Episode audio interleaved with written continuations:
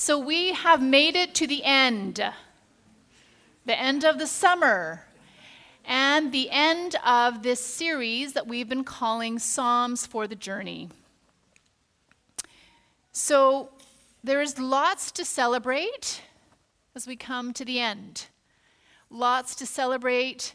Uh, hopefully, as you have uh, come to the end of a summer full of goodness and slower pace, hopefully, and some good time away. This psalm, Psalm 130, is appropriately the last of our series because it's the final psalm in the Psalm of Ascents that we've been studying. So the Psalm of Ascents begins with Psalm 120 and it ends with Psalm 134, part of the larger book, uh, part of the larger 150 Psalms. But this Psalms of Ascent is a particular section of Psalms that we have been uh, working through as a group of teachers and communicators. It's been a really rich series, I think. I trust that you've enjoyed hearing from different people and different perspectives every week. And so, part of the image that lots of us have been working with as we've worked through these Psalms is this image of this group of people who were going somewhere to Jerusalem on, on a pilgrimage this pilgrimage happens three times a year, and as they walk, they, they work through these psalms. They, they, they sing them. They sing them more than once, maybe, on the journey. I mean, we never talked about this as a group, but like, did they pace it so that by the time they arrived in Jerusalem, they'd be singing Psalm 134? I wonder. Or did they just kind of go through it, you know, just start at the beginning. Once you get through to Psalm 134 and you just keep going until you get to the end. I'm not sure. But there is a sense in this psalm of, ah, we're, we're here, a sense of arrival, the sense that you would have perhaps at the end of a long journey. Here's how it sounds in the NIV. Psalm 134. You can follow along if you have it in your Bibles or, or read along with me as you read it on PowerPoint. Psalm 134, a song of ascents. Praise the Lord all you servants of the Lord who minister by day in the house of the Lord. Lift up your hands in the sanctuary and praise the Lord. May the Lord bless you from Zion, he who is the maker of heaven and earth. So, a reference to praise, a reference to Zion, a reference to the sanctuary, the temple in Jerusalem. So, if you can imagine, if they timed it, if those people on pilgrimage, if those pilgrims timed it right so that Psalm 134 was sung right as they entered into the gates of Jerusalem, it would be the sense of, we're here, praise God, we made it, woohoo, like a celebration, right? And that is certainly an important part of this psalm. It is a praise psalm, a celebration for where we have arrived to. But this is not the only context for the psalm. It's not just gratitude for having arrived somewhere. There is also indication that we are not all the way there yet in our journey. And how do I know that? Well, if you read carefully, you'll see that there's a specific reference, a specific designation to some, to some people. The psalm was, first of all, addressed to who? To who? The servants of the Lord. And, and when exact they were worshiping in the temple, and when was it that they were worshiping? At night. The message version brings this out a little bit more clearly. Come, bless God, all you servants of God, you priests of God, posted to the night watch in God's shrine. Lift your praising hands to the holy place and bless God. In turn, may God of Zion bless you, God who made heaven and earth.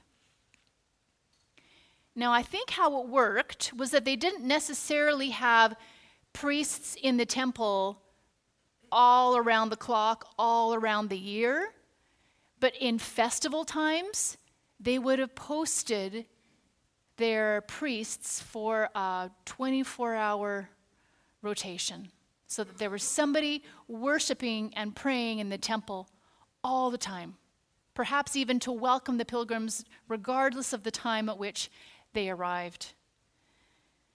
So the psalm, perhaps, is, is originally addressed to those priests who were unlucky enough to have drawn the short straw and to have like the 2 a.m. to 4 a.m. shift, you know, that shift that nobody else wants, unless you're Becca Berkner and you're the awesome shift worker that you are. But most people, I would think, would be like, oh, nah, I'm on the 2 a.m. shift. Oh, that's the worst shift. Because it's when you're tired it's when your eyes are droopy. It's, it's when it's dark. And maybe it's when, you know, it doesn't really matter if you're doing a good job or not, because no one's, no one's going to be there. But this psalm is addressed by way of encouragement to those people, those ministers, those priests, in the darkest hour. In the dark, when you're tired and you barely have energy to lift your hands, lift them. Open your eyes, lift them. Don't give up, keep going. So, this is a psalm about, yay, we're here. But this is also a psalm that encourages us to keep going.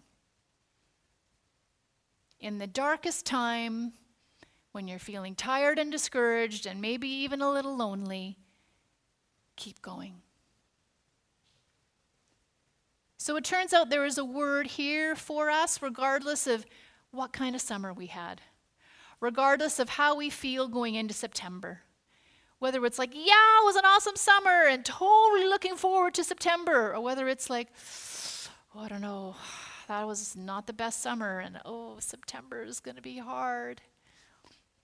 There's a word here for either of you, depending on where you fall on that spectrum, on one extreme or the other, or anywhere in between the charge is bless God or praise God. What does that mean? What does that mean, bless God or praise God? Like what? What is that? Lift up your praising hands to God. What? What does that mean when we dig down underneath all those religious words that we're used to hearing? What does it actually mean to praise God? And why does God need our blessing, anyways? Like, God's the one who blesses us. Why does God need my blessing? Another way to understand that term, bless God, is to speak well of God. The psalm is telling us, regardless of how we're feeling, to speak well of God. And there's an emphasis here not just on speaking well of God, but somehow involving our bodies, our hands, to speak well, to honor, to speak well of God. And so, again, the question why? Why does God need us to speak well of Him? Is He that insecure in His own self that He needs people to boister His ego? I don't think so. That doesn't sound like God. Why? Why the need for us to speak well of God? Why the need for us to use our words and actions to speak well, to bless God? Well, when we speak well of God, we remember what is true. It's a fundamentally important practice in the Christian life, whether things are going well or not, to remind ourselves that God is good, to remind ourselves that God is at work in every moment of our lives, regardless of the experience. And so we speak well of God to remember what is true. And by doing this, we also cultivate gratitude in our hearts, a fundamentally important posture for seeing God and understanding God and experiencing God. My friend Margot, Margot Sadler, talks about a family that she knows not a Christian family, but a very Christian practice that they have. They have an awesome jar. And so, whenever anything happens that they are uh, excited by, something happens that they want to remember because it was awesome, they write it down on a slip of paper and they stick it in the awesome jar. And then, when they need a reminder that life is okay and that it will be okay again, they take out a memory from their awesome jar. What a wonderful practice to cultivate gratitude, especially for us who know that we have someone to thank for the awesomeness.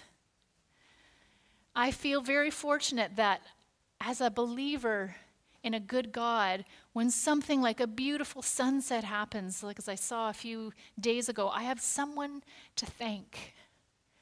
Someone who is the source of that goodness. And so we speak well of God to remind ourselves what's true about God and to cultivate gratitude. And all those things, we do those things, and so we're encouraged in our faith. It's an encouragement to remember what's true, it's an encouragement to say thank you. And more than that, it's an encouragement to hear other people speak well of God. It's an encouragement to hear other people give thanks. So, this blessing and praising God, you can do it by yourself, but it's far more effective done in community. It's far more effective, especially if you're not sure whether God is good, to remember and to hear from someone else in your community that God is good. We don't do this alone, or at least we can't do it alone for very long. So it turns out that this blessing God is not actually for God. It's not actually for God's ego at all. It's, it's for us. Praising God, speaking well of God, that's for our benefit.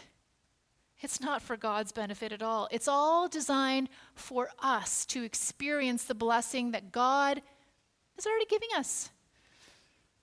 Eugene Peterson's translation of the very end of that psalm is Bless God, and in turn, may God bless you. So that's not a transaction. I want you to hear that really clearly. It's not, oh, you better say these nice things about God because He's withholding blessing from you and He's not going to say anything, He's not going to do anything nice for you until you say three nice things about Him. No, that's not the God we serve, friends.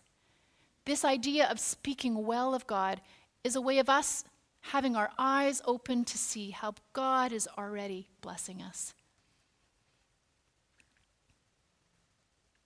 Bless God, and in turn, God blesses us. Now, it's not transactional. You just heard me say that. It's also not fake it till you make it. Although there is something to be said for fake it till you make it. I got to say, I live a lot of my life that way, actually. But it's not it's not hypocrisy. It's not pretend everything's okay. It's not pretend you have everything together. But it is living as if those words that you're saying are true because they are true in a fundamental sense. Right? So these words of worship that we sing today, God is good, for you are good. You don't have to sing that in a way that makes you the happy, clappy, victori- victorious Christian where everything is okay. You can sing God is good as an assurance to yourself, acknowledging that even though things are hard, God is good. There's even, there's even room for a lament in the midst of that praise psalm. You might not know it from the words that we, from the songs that we sing on an average church service on a Sunday, but most of the psalms that we find in those 150 are lament psalms. 70%, in fact, are lamenting for how hard things are, calling out to God because God seems absent. How long, O Lord? How long? Lament psalms, grieving the state of the world. And yet there are also praise psalms, like this one, to remind us that even in the midst of the hardest time, even in the midst of the darkest night, there is reason to praise not as a denial of the hard, not as a denial of our grief, but as a reminder of what's true. That's why we say to one another, God is good. And all the time? And we remind ourselves of that because sometimes we are just overflowing with gratitude and goodness, and those words slip off our tongue with, with, with ease. And other times they don't. But it's still important to say them because they remain true. And in the midst of this declaration, this, this speaking well of God in Psalm 134, we also remember that, that that's the last word. Praise and thanks is, is the last word. Lament, lament is never the last word. And so I want to invite you now, at the end of this summer and this day of many of us returning from various experiences and trips and camps, I want to invite you now to speak well of God, to share those stories of God's goodness with one another, and to do it in a way not just to encourage one another, but in a way to prepare us for the table that we will be coming to. A table that is the best celebration of God's goodness God ever thought of. The table, of course, in some traditions is called the Eucharistic table, which actually means the table of giving thanks. So, what better way to prepare our hearts and to enter into the posture of thanksgiving than to share stories of God's goodness with one another. So, um, how do you want to speak well of God today? You might just want to say how faithful and how gracious and how gentle God is. Just you might want to just share an attribute of God, or you might want to share a story with us. And stories would be wonderful. I know lots of you have some good stories to tell, given the richness of the summer that you've had. And so uh, there is a microphone. Uh, which uh, I will happily bring around to any of you uh, if you uh, have a story of God's goodness. Andrew Chong, ready yeah. to share a story of God's goodness. Can I stand here, Clayton? Okay. Hello. I've been gone a lot. It's nice to see you. I was gone uh, 37 days so far in um, a bunch of different youth things and some time with my wife. And uh, I knew I was going to share. I got tipped off that I could probably share something. And I wasn't quite sure what. I felt like God was asking me to wait a little bit, wait, wait, wait. And then I saw Nancy Nichols, and I, tur- and I started tearing up, and I cried through most of the sermon. But I want to talk about your son, Justin, who blessed our youth a lot. Um, it's been a summer of overflowing. That's the word. Like a wine glass where the, where the red wine just spills out the sides. It's not always like that, but that was this summer. And I think way back, like 2005, 6, when I was so sad that I couldn't be involved in youth ministry, I would like come home from summer camp and I'd lie in my bed and cry. And I was kind of embarrassed I was crying. But I was on this separate track with journalism and the Canucks and doing an editor editor job with the magazine. And uh, Justin told me way back then, you know, you'd be good in ministry someday. But I had a whole thing set up, and I had a marriage coming and a mortgage, and I couldn't change. But then God changed it, and the past six, seven years have been a beautiful time of a whole bunch of people in this room helping create a team of partners who I think is one of the strongest partner bases for a youth worker in the country. We have volunteers doing the 10,000 cookies. We have um, people praying for our youth all the time, and I get to tell the youth that. We took a group that we've been mentoring for a year in leadership, and we spent July in Rwanda with them. We are working with the youth in the city on City Fest, moving down to the shipyards in May, which you're all invited to on May 2nd. And most recently, we took a group of kids who wouldn't normally get to go to Disneyland to Disneyland. So we just got back the other day. And this is where your son lives and where your son comes in.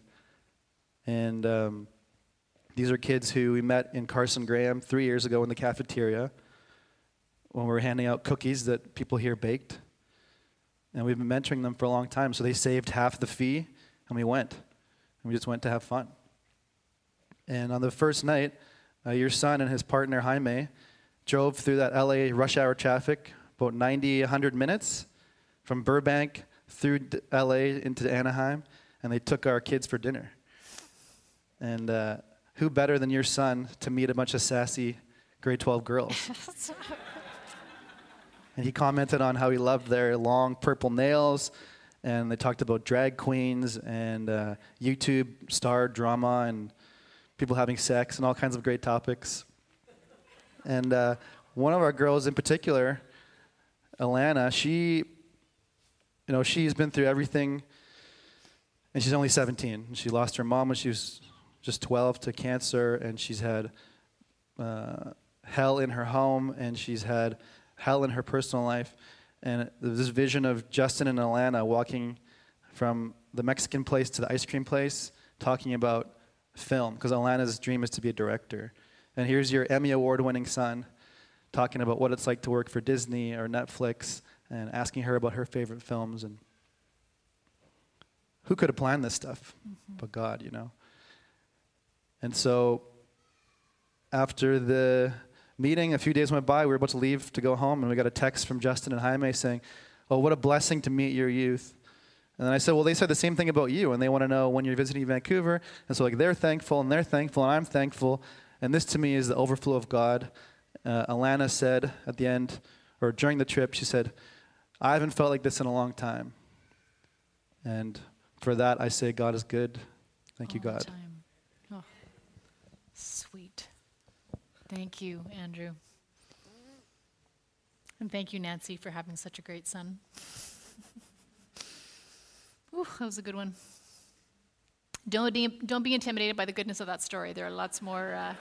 Uh, maybe we should have saved Andrew to the end. Oh, well, it's okay. I bet you Andrea has a good story.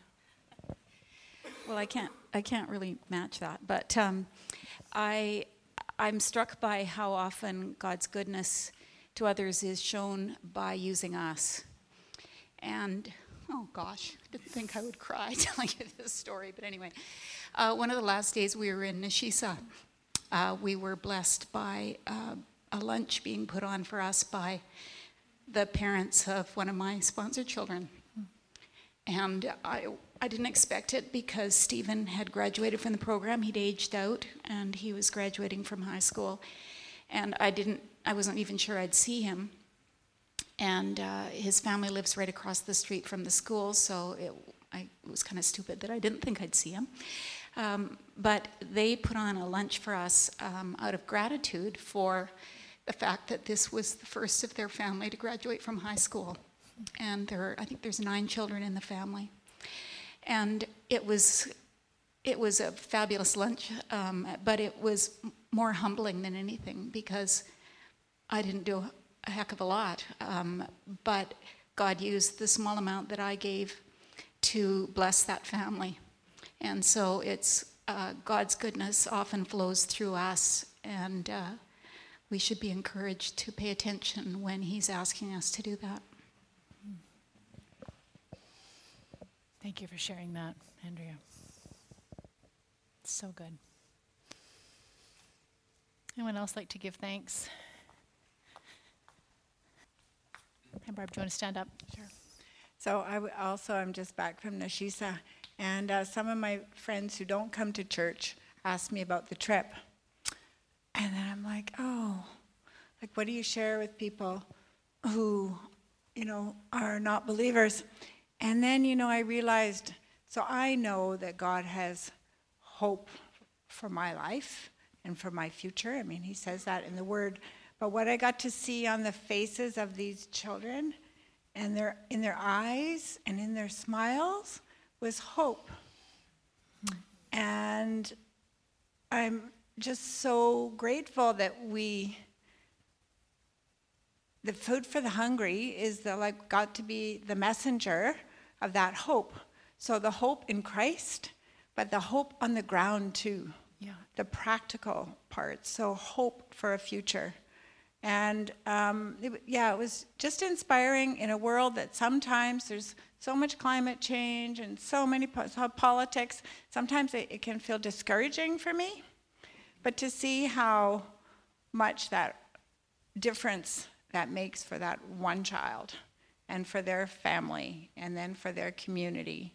It's just only only God can do that. And the other thing that was hopeful for me was to see our youth because I don't, you know, I don't hang around with 14-year-olds as a rule these days. and so just to to um, know that they're going to carry forward uh, this, you know, this mission and bring hope for the world is also um, encouraged my heart. Mm-hmm. Well said, Barb. Thank you. Would anyone else like to speak well of God today? Or a story you'd like to share? I'm not going to share an Asisha story today, um, but I just want to share a story of how God shows up in the, the boring long game. Um, as a mom of three kids, as they've gotten older, you you lose control of their influences. And one of the things that has given me such delight in this last season of life is watching how God is wooing my kids. Um, they all had some incredible experiences this summer of God wooing them. I don't know if they have all perceived it that way, but as a parent, you start getting to be the bystander. You get to kind of be the witness, and um, and it's it's been a season of you know sometimes there's seasons of sadness and fear and anxiety in parenting, and this small little season this year in the last couple of months has been a real season of joy and gratitude. That's beautiful. Thank you. Uh, I see that hand, Peter. Thanks. So this November will mark our eighth year in Canada. And it's not necessarily been a straightforward journey. It's been quite hard at times. But this past week, we actually had the pleasure of dropping our daughter off at university. So that's the first one we sent. But I want to kind of speak well of God because He's seen us through this journey. Uh, for my daughter, it's not been necessarily been an easy journey. Uh, she's not like a natural math whiz or anything like that. But uh, she still ended up in a really good university, and so we decided, as my wife and I, as we brought her there, that we were going to drive down to New York and let her see some shows because she's in theater production. That's her what she does. And uh, as we're driving into Brooklyn, so personally, when we came here, God kind of spoke to us in certain ways, and I started to doubt those ways over the last eight years because you know it didn't wasn't as straightforward as I thought it would be, right? And as we drive into Brooklyn, this car cuts in front of me, and the license plate is just this is at night, you know, it's like 8 p.m. The license plate is JHN 6590. What does that mean, right? Nothing. And suddenly it's like lightning strikes John 659. John 659? What's that?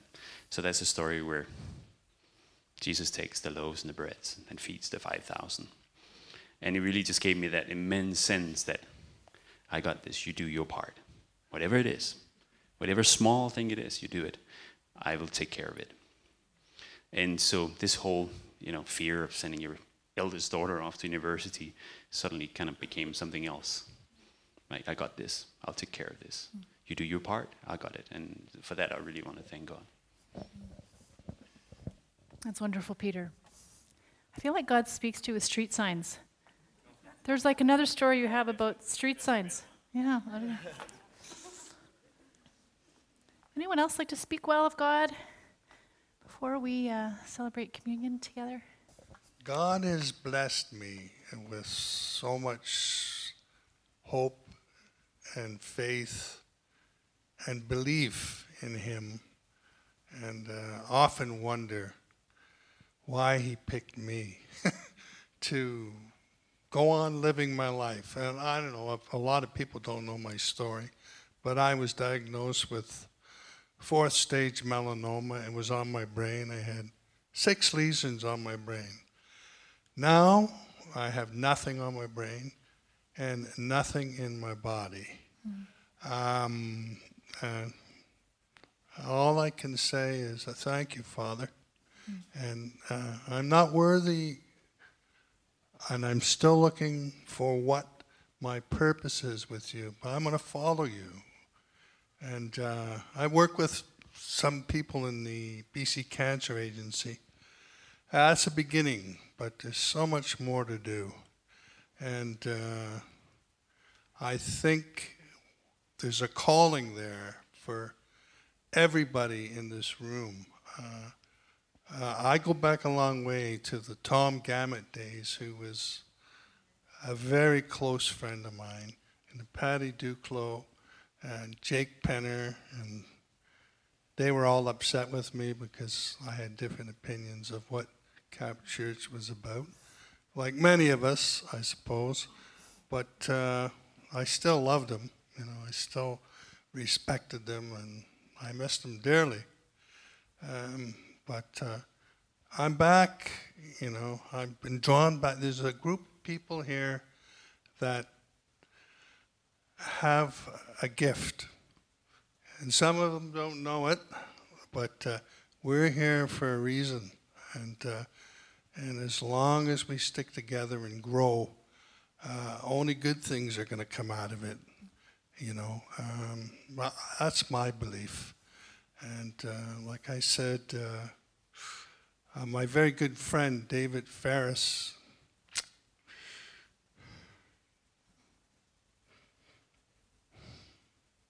He's not going to make it too much longer. But I'm uh, I'm going to go see him this afternoon and on Wednesday, I hope, and uh, try to talk him to staying around for my selfish reasons, you know. But I mean, he was a wonderful man, and uh, he's a Christian, and he doesn't even know it, you know.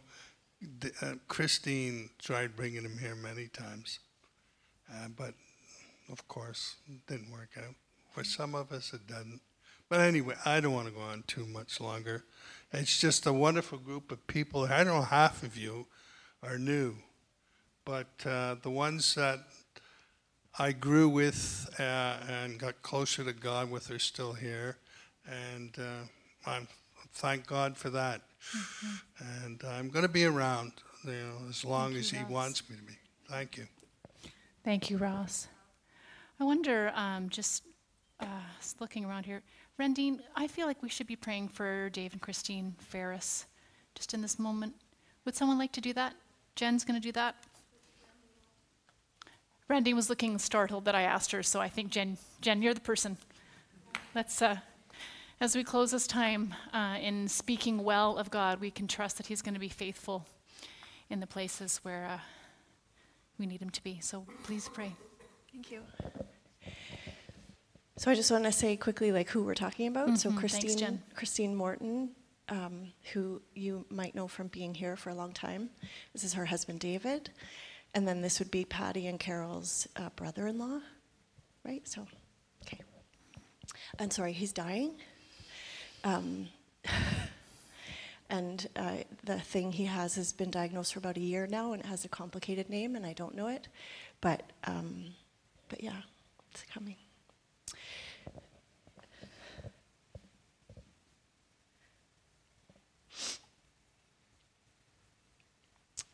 So, um, sorry. Jesus, we pray that your presence would be in David and Christine's house today and for all of their days. And we pray that in amongst what feels like a lot of um, sadness and also decision making, that you would be with them, that there would be a holy awareness of making good decisions um, for what they're for what the end will look like for David. And I pray as well for their family that are all connected, people like Ross, longtime friends, Terry Burns, other people that are connected to them and who um, want to finish well with David. I pray that there would be a lot of grace and love and connection. Uh, I pray for their kids too.